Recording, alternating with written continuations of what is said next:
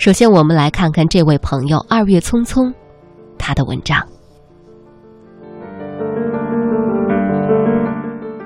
大约是在去年此时发生的一件事情，算不上故事，我只能尽量凭着记忆把它叙述出来。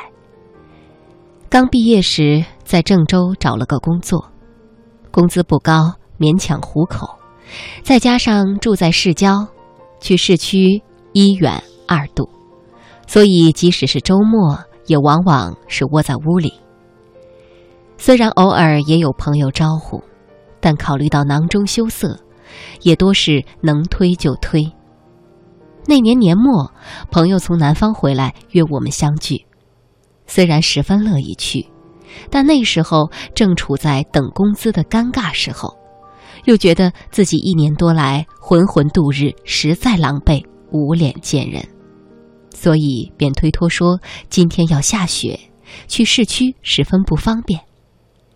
但朋友似乎早就看穿了我的心思，说是公司年会抽到了全国通用的某餐饮网巨头的消费券，不用白不用。我这才结结巴巴的答应说去。跟想象的不太一样，本想着大家即使不至于抱头痛哭、互诉衷肠，也至少会追忆感慨一番。谁知道？聚会有些索然无味，大家都各有苦衷，但是出于男人的所谓自尊，又都不愿意轻易吐露，只好都一瓶又一瓶的灌自己。离开时已将近十点，室外已经开始淅淅沥沥的下起了雨夹雪。由于住的比较偏僻，所以要先乘地铁到终点站，再换乘一辆夜班公交。出了地铁口，雪已经下得很大了。大片大片的雪花映着橘黄色的路灯灯光，纷纷扬扬地洒了下来，显得分外好看，把这个严冬的寒夜点缀的有了一丝暖意。可惜此刻似乎并没有人有心情欣赏这种奢侈的美。夜班公交的起点站稀稀拉拉的站着一些人。时不时的朝公交车驶来的方向张望，并掏出手机来看一看。他们可能是加班刚下班的，也可能是聚会刚结束的。有的撑着伞，有的戴着帽子，还有的，比如我旁边的这一个，没有任何防护措施的淋着雪，看不出来是享受还是麻木。当然。也许仅仅是因为站牌遮雨棚下已经挤满了人，而他又恰好没有带伞。这个看上去比我大一些的青年，西装革履，上身披着一件羽绒服，背着一个与西装不太协调的双肩包，脚下卷起的西裤裤管和白袜子显得有些刺眼。不知是冻的，还是他身上的包压的，他微微的佝偻着身子，瑟瑟发抖。我轻轻的将伞往他那边歪了歪，他有所察觉，先是一惊，然后略带紧张的笑了笑，小声的说了声谢谢。看得出来，他的吃惊和谢谢里都带着疲惫，但是很真诚。过了没多久，车来了，他向我点点头，示意让我先上。其实人并不多，无所谓先上后上。我坐到了倒数第二排的单人座上，我喜欢这位置，它靠后，单人，就像我平时去店里吃饭所坐的位置。他径直走向了和我同侧的最后一排，也就是我后面。透过余光，我看见他侧着身子，开始放下他的裤管，并小心地朝下扯，并轻轻地抹平，然后又掏出纸巾，仔细地擦拭皮鞋上的泥水。我想，也许他明天还得上班，这应该是他真爱的一套装备。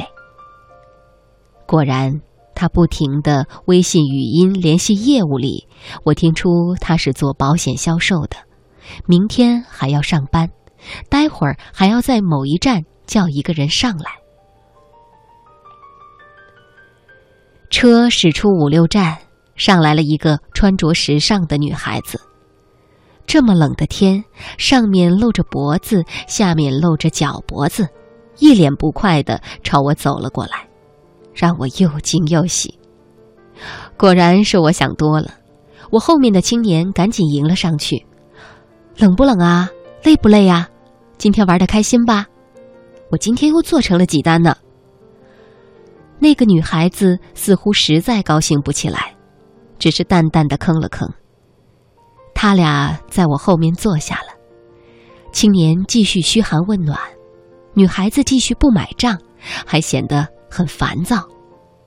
终于，他爆发了：“你到底跟不跟我结婚啊？”可能是他们都意识到声音有些大，青年赶紧嘻嘻哈哈的安慰：“你看着可小嘞，急啥呀？小？我看着小，我过了年都二十七了呀。我们的同学还有几个没结的？你们男的拖得起？”我们女的能行吗？老是让等你等你，我还得等几年啊！今天班里那谁谁的孩子都叫我阿姨了呀。声音还是很大，还带着不小的怨气。男孩子似乎是脸上有点挂不住，所以有点生气，但还是刻意刻意压低了声音。是我不愿意结，还是你家里不让结？是我爸妈不让结，还是你根本就不商量啊？我们县有什么不好啊？总比你们村强得多吧？留在哪儿不行啊？他们只不过让我想，想让我离他们近一点。他们要求你大富大贵了吗？要求你买房买车了吗？他们没要求买房买车，他们没这要求，我早就去你家提亲了。哼，那还不是你非要留在北上广，他们才说那样的气话。我不是不相信你，我相信你，我相信你以后一切都会有的。可是我真的等不起了，我每天都在承受着家里给我的压力。这几年我最怕的就是回家过年，亲戚们老是说是非，我妈在我面前哭着让我跟你分，我爸因为我的事儿都快跟我翻脸了，真的我快疯了，我该怎么办呀？你家里还那么迷信。我年轻时都不同意，我都要老了，他们更有理由了。我们的感情还管用吗？你给我点安全感好不好？女孩子说着说着更激动了，甚至还有了哭腔。车里的人似乎并不在意这对年轻恋人的争吵，他们大多在盯着手机屏幕，应该是面无表情的吧。关了灯的车厢里，屏幕的亮光星星点点。大家都坐在自己的黑暗里，偶有几个人回头。我想，他们也是和我一样，并不是对争吵的内容感到新奇或新鲜，而是惊异于有人为什么不顾体面，在公开场合，在陌生人面前就急于撕破这些生活的外衣。